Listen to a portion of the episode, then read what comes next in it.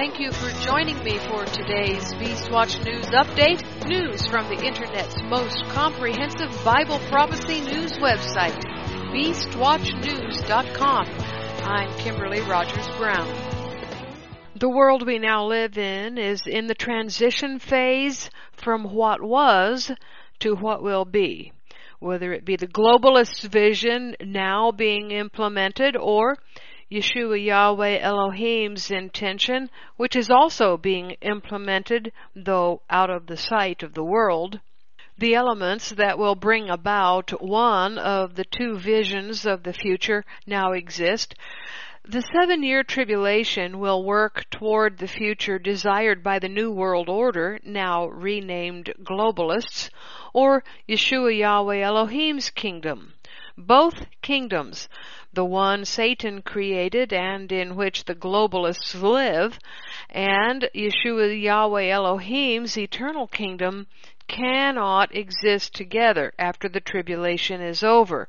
One will rule and reign, and the other will be destroyed, and at the end of the millennium, Satan will have one more chance to steal creation.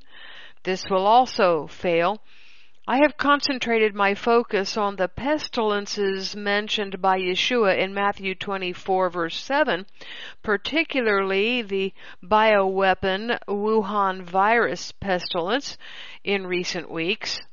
But there is another population reduction method Yahweh's remnant needs to be aware of as well. War. World War III will come to the earth from three theaters and will be designed to destroy the U.S. and her allies.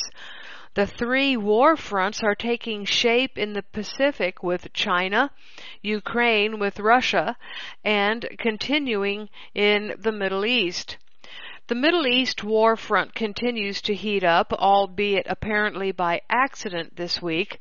A Syrian anti-aircraft missile was fired toward an IDF aircraft on Wednesday night, overflew its target and landed in Israel, while Syrian state media reports that the response near Damascus injured four soldiers. But this is not the focus of this week's report. China and Russia's collaboration in creating two additional war fronts to split and weaken NATO and the U.S. forces across the globe and the contribution of the merchants of the earth is my focus. I will start with a preview of the coming World War III. This collaboration is creating two new war theaters halfway around the world from each other in Ukraine and the Pacific, after which both Russia and China can attack the U.S. from both of its borders and both coastlines. And that is all I will say today about America's coming destruction. Australia and Europe are in China and Russia's crosshairs too. But now I want to move to a different aspect of the war now being waged on the West by today's Canaanites. I explained the history of Canaan turned Sino turned China in this report last December. You can click on that link. Today we will see the connection between Israel's temple in Solomon's time and today's coming temple and the Canaanite people. Let's start with understanding the ships of Tarshish. Tarshish in scripture was to that world what China is to today's world. Tarshish was not merely a port in those days, but a distribution hub with four cities of Tyre, Sidon, Byblos, and Arwad. Scripture mentions only Tyre and Sidon. Tarshish was both a port, likely in Spain, and an organized trading network of ports through which Solomon imported goods into Israel for the building of the temple. The phrase ships of Tarshish referred to goods arriving in Israel from one or more of the cities of the Canaanites or goods being shipped from Israel to one of those cities via a ship belonging to the Tarshish Trade Exchange. The mention of large cargo vessels known as Tarshish ships seems to indicate a type of ship employed in the Red Sea and Arabian coastal trade. See Isaiah 2:16. Here the chronicler refers to ships dispatched to Tarshish, a source of precious metals in Jeremiah 10:9 and precious stones in Ezekiel 28:13, probably located in the western Mediterranean, possibly Carthage or southwestern Spain. This would greatly expand Solomon's trading links and suggests an even broader commercial partnership with the Phoenicians. This is according to IVP BBC commentary on 2nd Chronicles 9:21. Who were the Phoenicians? Well, they were the expansion of the Canaanites into Lebanon, and in fact, Lebanon has a population whose DNA today has been traced to the ancient Canaanites. They were not limited to Lebanon, however. Many try to say that the Phoenician Empire was Israel's expansion into the coastlines of the Middle East north of ancient Israel. It was not. It was Canaanite. And this realization is a must in order for people to see the interplay between modern Israel building its temple and today's Canaanite people, the Chinese. Nothing new will be happening. It already happened before in ancient Israel and will play out again in the end of days. This trading alliance between King Solomon and the ships of Tarshish afforded King Solomon 666 talents of gold. 2 Chronicles 9:13. The reason John gave this number is so that we would be looking for a man who comes from the line of Solomon and who puts his trust in the modern new and created state of Israel's gold. The number of the Antichrist is relevant to the number of Solomon's 666 or 666 talents of gold. It makes the connection from the Antichrist back to King Solomon. Count the number, said John, count the number of his name. And gold is a commodity that people are always wanting to count. That is the significance of the number of his name. It isn't the man's actual name that needs to be calculated and guessed at, but his authority running all the way back to Solomon. And Solomon was connected to the Canaanite Phoenician Empire through trade using the ships of Tarshish and the Canaanite man Hiram, just as modern Israel is today connected to modern Canaanite descendants, the Chinese. Further back, Hiram was King David's friend, 2 Samuel 5:11. And Hiram built David's house, after which Solomon arranged through Hiram to obtain goods through the ships of Tarshish network to build Yahweh's temple. Thus, the Canaanite connection to Israel remained intact. This connection was broken once both houses of Israel, Judah and Israel, were exiled, the final exile coming in 70 AD. The connection is back, and now it is global. Israelites are once again connected to Canaanites through trade, and in particular through today's ships of Tarshish, the Chinese trading hub. The names have changed, but the DNA is the same. The geographical identities are different, but the people are the same people. China equals Sino equals Canaanite. And China is about to make its dragon move toward getting territory back into its grip that was lost to it, though not entirely, when the Israelites crossed the Jordan River into the land and began to occupy the territory that Yahweh gave to Abraham as that parcel set aside specifically for Abraham's grandson's inheritance, the inheritance given to Jacob. And if you don't know who your enemy is, you can be fooled into thinking your enemy is your friend. Right now in America, President Joe Biden's administration is trying to fool people into thinking that China is America's friend. He is also implementing an infrastructure deal that isn't infrastructure at all. It's part of AOC's Green New Deal, which is a pivot toward Maoist Communist China's CCP model of government. Here is Larry Elder of Epoch Times to explain how Biden is actually throwing America under the green bus, which is also the Chinese bus. I got a question. Just how much does the next mass spending on the part of the Biden administration have to do with infrastructure? Only 5% of the spending in this package goes towards roads and bridges. Here is Jen Psaki's answer to this White House reporter. We're actually selling it as a once in a century or once in a generation investment in uh, partly our infrastructure, but partly uh, industries of the future, American workers and the workforce. And there are areas like broadband, which maybe is not a physical bridge, but one third of the country doesn't have access to broadband. So let's be clear about this. They are selling this package. They're selling it as a bridge to the future.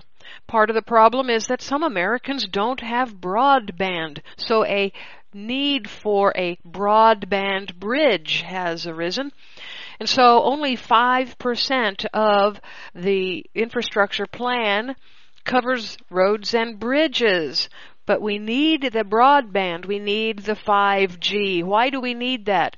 because those who are becoming vaccinated will become automatons of the 5G network once the vaccination process is completed. And here is Neil Cavuto confronting Representative Clyburn. I can see, sir, keeping it focused on infrastructure, even in the broad sense you do about the internet. I get that. But when I hear about spending better than $400 billion uh, to care for the elderly and the disabled, however meritorious that might be. Also looking at the tuition-free community college, also looking down the road at universal pre-K. What the heck does this have to do with any of that? It has to do with educating our children. It has to do with taking care of the elderly. I don't understand. We, we aren't Eskimos. We aren't going to be carrying our elderly people out. Is that infrastructure? That's what I'm saying. And, and, and does it blur the line no, so that you're the, losing support you might otherwise get if you kept it just focused Neil, on that? It says the American Jobs Plan. The American Jobs Plan. This is all about jobs. It's not just about building uh, uh, buildings. How do we know this isn't about infrastructure and this is about changing America along the lines of what the left wing wants America to become? We know this because AOC has dissed the Biden plan as too modest. She says we could go much bigger. If we're looking at ideals and what we think is the actual investment that can create tens of millions of good union jobs in this country that can shore up our healthcare, our infrastructure, our housing, and doing it in a way that draws down our carbon emissions to help us get in line with the IPCC standards. We're talking about realistically uh, $10 trillion over 10 years. So there it is. It's all about those wicked, evil carbon emissions and putting in the Green New Deal. China, as you're going to find out in a little bit, is exempt from carbon emissions, exempt from any laws having to do with the Green New Deal, but the U.S. and her Western allies are not. And um, I know that may be an eye-popping figure for some people, but we need to understand that we are in a devastating economic moment. Millions of people in the United States are unemployed. We have a truly crippled healthcare system and a planetary crisis on our hands. And we're the wealthiest nation in the history of the world. So we can do 10 trillion. No, this is about transforming America into the clean energy future that the left so fervently wants. Cost benefit analysis, how much it costs poor people in increased power costs. Eh. And doing it in a way that draws down our carbon emissions to help us get in line with the IPCC standards. Climate change alarmist critic Marc Morano has a new book about the Green New Deal, and of course, it's all about control. The Green New Deal actually predates uh, AOC, uh, Representative Alexandria Ocasio Cortez, by several decades. Uh, the first mentions of the Green New Deal, and I go into the origins, was about mid 2000, yeah, the 2000s, about 2005, 2007. Many different authors claim credit. New York Times columnist Michael Shellenberger, environmentalist who's now apologized for the climate scare, says he was one of the original architects. But I think the ultimate origin there's two origins of the real Green New Deal, which is the 1960s progressive movement, which seized upon overpopulation as their ticket to achieve the left's vision of centrally planned co- collectivism in America. And that's where, if you go back, every solution to overpopulation, global cooling, all the previous environmental scares all sound like the Green New Deal. And of course, uh, more recently, the 1992 UN Earth Summit, the Rio uh, Earth Rio Rio Earth Summit, had what was called Sustainable Development passed, and of course, this treaty was ratified by the United States Senate during Bill Clinton's uh, first year in office. It was signed by a Republican president, the Rio Earth Treaty.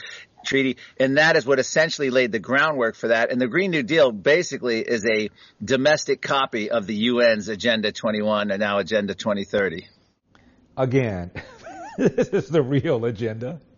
Well, this is the idea that the United Nations came up with and, and the progressive left that the earth can't be left with capitalism. Essentially, that capitalism and, and climate and, and, environment are incompatible. Therefore, you need a host of centrally planned bureaucrats empowered not just in environmental and climate decisions, but in every aspect of your life to the size of your home, to what uh, appliances you use, to what cars you drive. And I go through the book. There's a there's a talk about abolishing private car ownership and the obviously the internal combustion engine, having a roving fleet of electric cars, in the words of one Democrat presidential candidate. Uh, and it affects what you eat, uh, agriculture. You're not not eating meat. They're pushing now these you know vegetable burger, oil processed burgers. They're pushing insect eating. It affects how you travel. We're now being told uh, under a climate emergency, you can't travel unless it's morally justifiable. It's uh, going to affect uh, your thermostat, economics, uh, socialization. I mean, so every aspect of your life is going to be managed in order to benefit planet Earth. And that's the simplest, and I think broadest as well, definition of sustainable Agenda 21, Agenda 2030, UN's agenda. And that's basically what the Green New Deal, that's why people, many people were shocked. What does the Green New Deal have to you know, do with whether you want to, if you don't have to work, if you don't want to. Why is farting cows in here? You know, why do they want to tear down buildings and build green ones? It was all because this is not a, in the architect, the words of the architects, the Green New Deal, not a, it's not about the climate or energy. This is a change the whole economy thing. And it's also a change all the human lives, because that's what the UN even says. We need a complete, a radical, tra- centralized transformation of every aspect of our lives. These are the, these are the words of the former UN climate chief. So the Green New Deal is just the latest in a long line going back to like the mid 1960s when it comes to climate and the environment. You know, the great economist Thomas Sowell says whenever government comes up with some bold new scheme to transform America, ask yourself three things. Number one, how much is it going to cost? Number two, who's going to pay? Number three, will the damn idea work? Let's focus on number one. What does your study say it would cost people, the families out there in America, if we were to implement the Green New Deal as best as you could estimate? Well, thanks for having me on, Dana, and it would cost them more than they can afford. Right now, every person in the United States owes $800,000 for the $123 trillion debt that America now has around the world. Sounds to me like we already can't afford what that government has done to us. Larry Elder went on to insert this kind of comical account of blood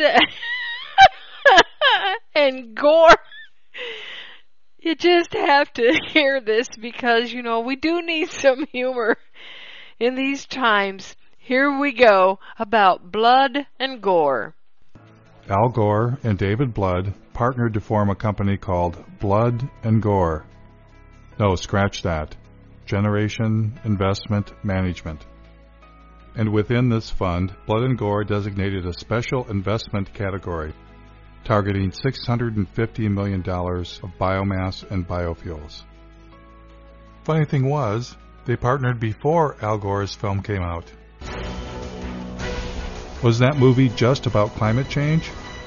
Or something else? On one side, we have gold bars. Mmm, mmm, mmm. Don't they look good? I'd just like to have some of those gold bars. Uh, on the other side of the scales, um, the entire planet. if we do the right thing, then we're going to create a lot of wealth. And when it came time for Al Gore to choose between the entire planet and getting him some of them gold bars, what choice did he make? Here is Al Gore earning his keep by pretending to care about the rainforest while lobbying Congress on behalf of the sugarcane ethanol industry.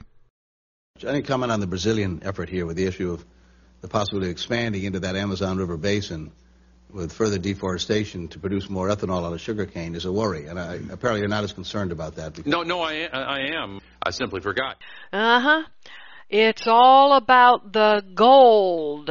Who's going to get the gold? Oh, Solomon. You know, he had 666 talents of gold delivered to him. Oh, six, six, six. Make the connection between what is going on in the world now, this system that is happening right now, and the system that Solomon created in Israel with his connection to the Canaanites who are today's Chinese. It is no accident that the color green has arisen in these end times. This color is very important to the prophecies of Revelation. Let's go back in biblical history and connect the green dots all the way from Egypt to now. The locusts in Egypt ate every green thing. Exodus 10:15. For they covered the surface of the whole earth so that the land was darkened and they ate every herb of the land and all the fruit of the trees which the hail had left. There remained nothing green, neither tree or herb of the field through all the land of Egypt. Yahweh inserts an hyperbole here when he says the locusts covered the whole earth and then follows that with the land of Egypt being darkened. The reference to the whole earth was in those days the known world, but it has relevance for today because the forerunner of locust bioweaponized viruses of Revelation 9 already covers the whole earth. But John said the locust viruses at the end of days was told to not hurt the grass or any green things. Revelation 9 4. They were told that they should not hurt the grass of the earth, neither any green thing, neither any tree, but those only those people who don't have God's seal on their foreheads. This is a virus that doesn't affect herbs, it affects people. Now Yahweh created green things for beings to eat, Genesis 1:30 To every animal of the earth and to every bird of the sky and to everything that creeps on the earth in which there is life I have given every green herb for food and it was so. But then humans turned green into worship of other gods rather than Israel leading the world into Yahweh's righteousness as is commanded in Deuteronomy 12:2 it says you shall surely destroy all the places in which the nations that you dispossessed served their gods on the high mountains and on the hills and under every green tree. Israel followed suit with the Gentiles of the world Israel followed suit, worshiping other gods under green trees and continues this practice today. And this is why Israelites will be punished with the color green in the end of days. 1 Kings 14:21 to 23. And Rehoboam the son of Solomon reigned in Judah. Rehoboam was forty and one years old when he began to reign, and he reigned seventeen years in Jerusalem, the city which Yahweh did choose out of all the tribes of Israel to put his name there. And his mother's name was Naamah, and she was an Ammonitess. And Judah did evil in the sight of Yahweh, and they provoked him to jealousy with their sins, which they had committed above all that their fathers had done. For they also built them high places and images and groves on every high hill and under every green tree. 2 Kings 16, 2, 3, and 4. Twenty years old was Ahaz, king of Judah, when he began to reign, and reigned sixteen years in Jerusalem, and did not that which was right in the sight of Yahweh his God, like David his father.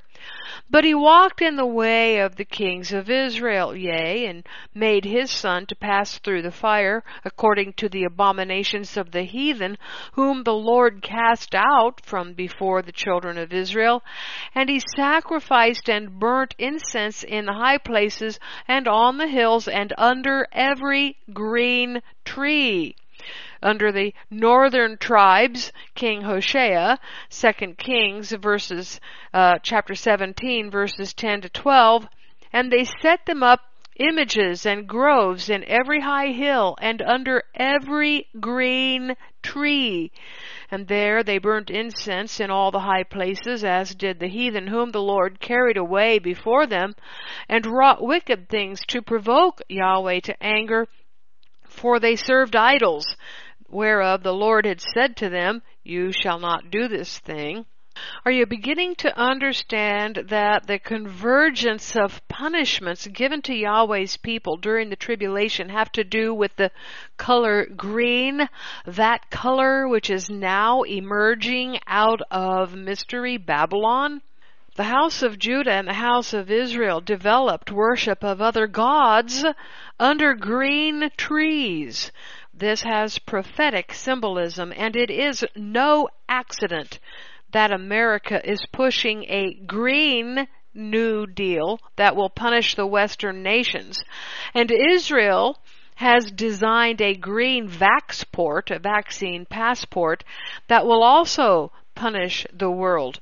Both of these green ideologies are punishments to Yahweh's people scattered globally except the Chinese. And the Democrats' Green New Deal will bring such punishment as Americans and the Western nations have never seen. China is exempt from the Paris Climate Accords and other green legislation. Going green, however, will weaken the West and raise the East, and the red, the opposite color on the earth. The red, the Chinese, along with Russia, the red, I don't care how many times they change their flag colors, are being raised up by Yahweh against his people for worshiping other gods under every green tree. It's red against green, the color of Israel's sin. When do they worship under green trees? Well, at Christmas. This time of year, Christmas time, is the West's best time economically. Oh, with greenbacks, green money. That's no coincidence. Yahweh will punish His people using the color green, and they won't even make the connection. But you need to, you remnant people. When do the Jews worship under green trees? Well, their trees are the two poles, the Asherah of the Sephirot in the Kabbalah. The globalists are destroying the Western Ephraimite nations because of who our God and King is, even though most Ephraimites don't know who they are, nor do they worship or serve the God and King of Abraham, Isaac, and Jacob. Jacob has the rightful claim to Israel. Esau, Satan's cohort, wants it. And Yeshua has the rightful claim to the entire earth. Satan wants that. Thus, the remnant of Yeshua, Yahweh Elohim, is at war with the dragon China, who are the ancient Canaanites in a struggle to the death now. Death for us and final death for the dragon on all levels. Have you heard of China's Agenda 2050? Here is Forbidden Knowledge TV to explain it. There are two different visions out there of what the world ought to look like in 2050. One of them is called Net Zero, which says that within three decades, the world must all but eliminate fossil fuel use and get carbon dioxide emissions down to zero, net of the amount plants and trees absorb. So many politicians, business leaders, bankers, and academics around the world are calling for net zero that you might think it's solidly based on science. But it's not. Many experts dispute the necessity of this 2050 plan and indeed its feasibility. They say the worst case scenario for the impacts of climate change over the coming 30 years won't be nearly as costly as the impact of getting rid of fossil fuels. They say trying to get to net zero in such short time could destroy our prosperity and weaken us internationally, and they say we couldn't get there even if we tried. Despite these objections, and with virtually no public debate, governments throughout the Western world are embracing the goal of net zero by 2050 and are preparing to impose the target regardless of the costs. They're not interested in the vision of cautious, evidence based adaptation to what the future brings. Which, funnily enough, isn't even the other vision that I want to talk about. You see, there's yet another very different idea of what the world should look like in 2050 that you may not have heard of. It's not exactly a secret, but Western governments and journalists ignore it, just as they ignore skepticism about net zero. This other vision is called the 100 Year Marathon, and it's like a mirror image of net zero, because it's the Chinese Politburo's elaborate and ambitious scheme to build up their nation's economy and its global power so that by 2049, the 100th anniversary of Mao Zedong's seizure of power, China will be the world's dominant superpower.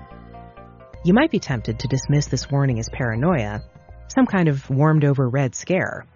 But while Chinese leaders are careful not to say much to the rest of the world, they talk openly about this ambition among themselves. The plans are found in high level speeches and strategy documents, and the implementation is progressing around the world, step by step, right in plain sight including the so-called Belt and Road Initiative and the not so green investment in coal plants in many third world nations as well as at home. But most Westerners still know nothing about it and find it hard to believe such a plan could even exist, let alone succeed. Unfortunately, the truth is that these two apparently disconnected visions of 2050 are two sides of the same coin. They both lead us to the same place, with the West hobbled and weak, and China powerful and dominant. And if our governments don't know it, don't want to hear about it, the Chinese government certainly does. I'm John Robson, and this is a climate discussion nexus backgrounder on the ominous outlook for 2050. Now, first of all, let me assure you, I'm not saying climate change is a communist plot, or a globalist plot, or what have you plot. Climate change alarmism isn't a plot at all, even if it is mistaken. The whole discussion of carbon dioxide and the greenhouse effect arose in Europe in the 1800s out of scientific inquiry. And lots of people believe in it sincerely, and it's appropriate and necessary that we in the free societies have a lively, legitimate debate about its meaning and importance, including the necessity and the practicality of net zero. But we also need to have a discussion about the geopolitical implications of the green agenda and the illegitimate uses to which it can be put including the strange coincidence that a global political movement has arisen that uses the threat of climate change to impose an agenda on the Western world that fits neatly with what the 100 year marathon seeks to do. If it is a coincidence. You'll notice the endless chatter about net zero never seems to include China. They're building hundreds of coal-fired power plants at home and abroad. They're buying up oil reserves around the world, including here in Canada, and they're ramping up their economy as fast as humanly possible without regard for the human costs, including due to real pollution as well as the carbon kind. And they have politely but firmly told the world to go jump in the South China Sea whenever discussion of global climate policy comes up. Uh, except not always politely. Sure, they like to brag about the occasional solar panel they put up or their internal carbon trading shell game. And last fall, President Xi Jinping made noises to the UN about cutting emissions. That kind of talk always wins them praise from credulous Western environmentalists. But the reality is, net zero is a Western preoccupation, and China isn't part of it. And when I say China, I don't mean the geographical entity, of course, nor do I mean the people who live there. It's standard shorthand for a political organization called the Chinese Communist Party, or CCP, that rules China and its people in a thoroughly undemocratic, brutal manner. The CCP was formed in 1921. Westerners, by and large, have no idea how powerful the CCP is. For instance, China doesn't have a military the way normal countries do. Instead, the so-called People's Liberation Army is the military wing of the Chinese Communist Party. Imagine the hoo-ha if Donald Trump had proposed having the U.S. Army swear an oath of loyalty to the Republican Party instead of the United States Constitution. But that's what the CCP has done, and it now has the largest military in the world as its private enforcers. China made a show of moving towards democracy in the 1990s, just long enough to win a membership in the World Trade Organization in 2001. But what was really going on internally was a purge of reformers in the wake of the Tiananmen Square protests in 1989 and the collapse of the Soviet Union in the early 1990s. By the time Xi Jinping took power in 2012, the hardliners had cemented their control. And in 2013, Chairman Xi delivered a confidential speech called Document Number 9, which outlines the seven false ideologies that the CCP must repress at all costs. Western-style constitutional democracy, the belief in universal values, civil society or individual rights, free market economics, independent journalism, historical nihilism, which means questioning Maoist doctrine, and anything that undermines the socialist nature of China. In that speech, he also referred to the great rejuvenation of the Chinese nation. According to China expert Michael Pillsbury, this is code for righting the historical wrongs that have prevented China from reaching its destiny of being the dominant nation in the world. And what destiny would that be? It's the destiny that the Canaanites believe is theirs. They don't simply want to be successful, to be secure, to be an equal and respected partner in a multipolar world. They believe in the saying attributed to Confucius that there can only be one sun up in the sky there can only be one dominant superpower. They own over a trillion dollars worth of U.S. government debt. They control over 90% of the world's supply of rare earth minerals, which gives them effective control over global electronics production.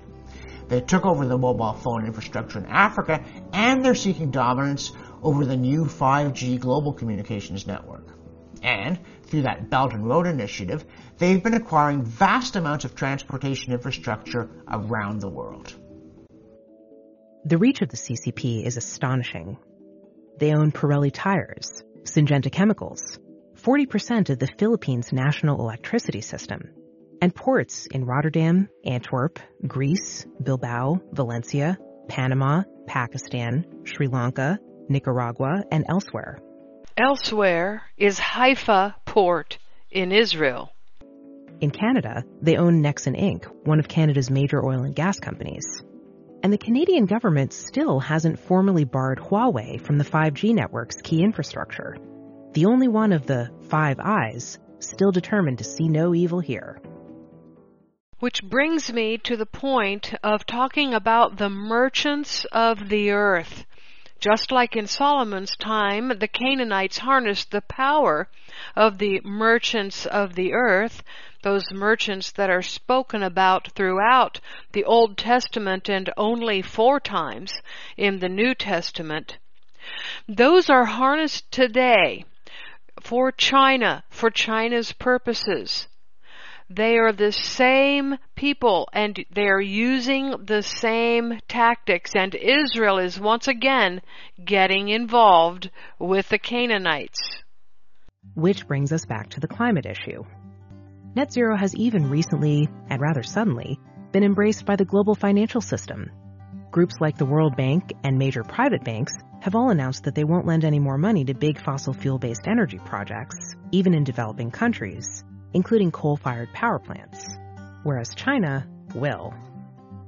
And as numerous authors have documented, top leaders in the global finance sphere have been the targets for decades of careful, sophisticated influence campaigns run out of Beijing. The big exceptions, those who have yet to have their eyes opened to the dangers posed by the CCP, are Western environmentalists and their funders. Rather than becoming cautious about China's role in the world, these groups lavish it with praise for its environmental efforts. Consider BlackRock Inc., the world's largest financial firm, with $6.5 trillion in assets under management. In 2019, its president, Larry Fink, announced a plan to ensure the company's future growth by aggressively expanding in China.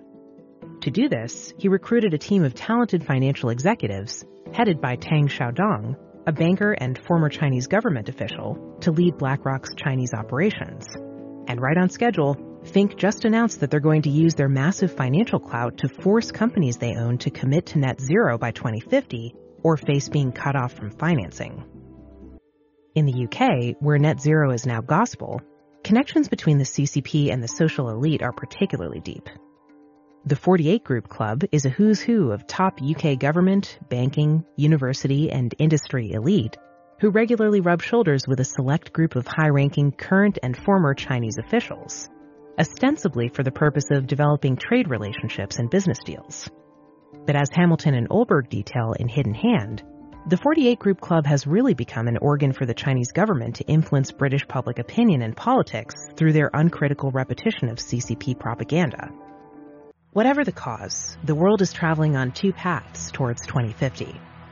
And while they seem unrelated, with one all about saving the planet from supposed climate doom, and the other a dark totalitarian ambition to rule the world, they converge in a remarkable spot where the West is hobbled economically, politically, and militarily by climate alarmism and its misguided schemes to slash energy abundance and squash economic growth, while China's communist regime secures unchallenged global economic, military, and ideological dominance.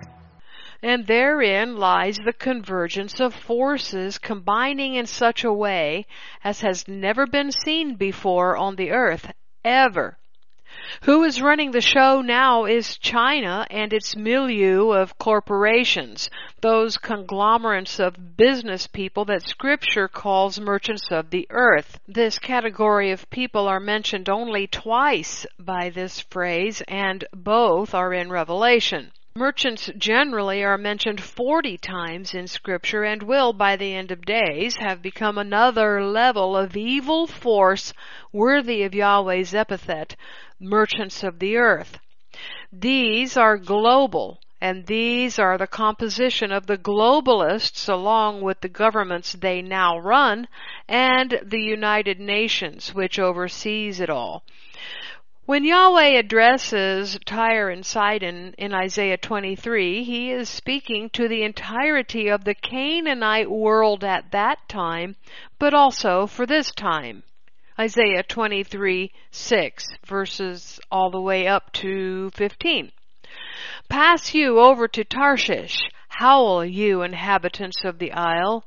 Is this your joyous city whose antiquity is of ancient days?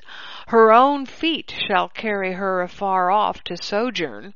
Who has taken this counsel against Tyre, the crowning city, whose merchants are princes, whose traffickers are the honorable of the earth? Notice that it's the merchants who are the princes, the rulers. They are the rulers of the earth.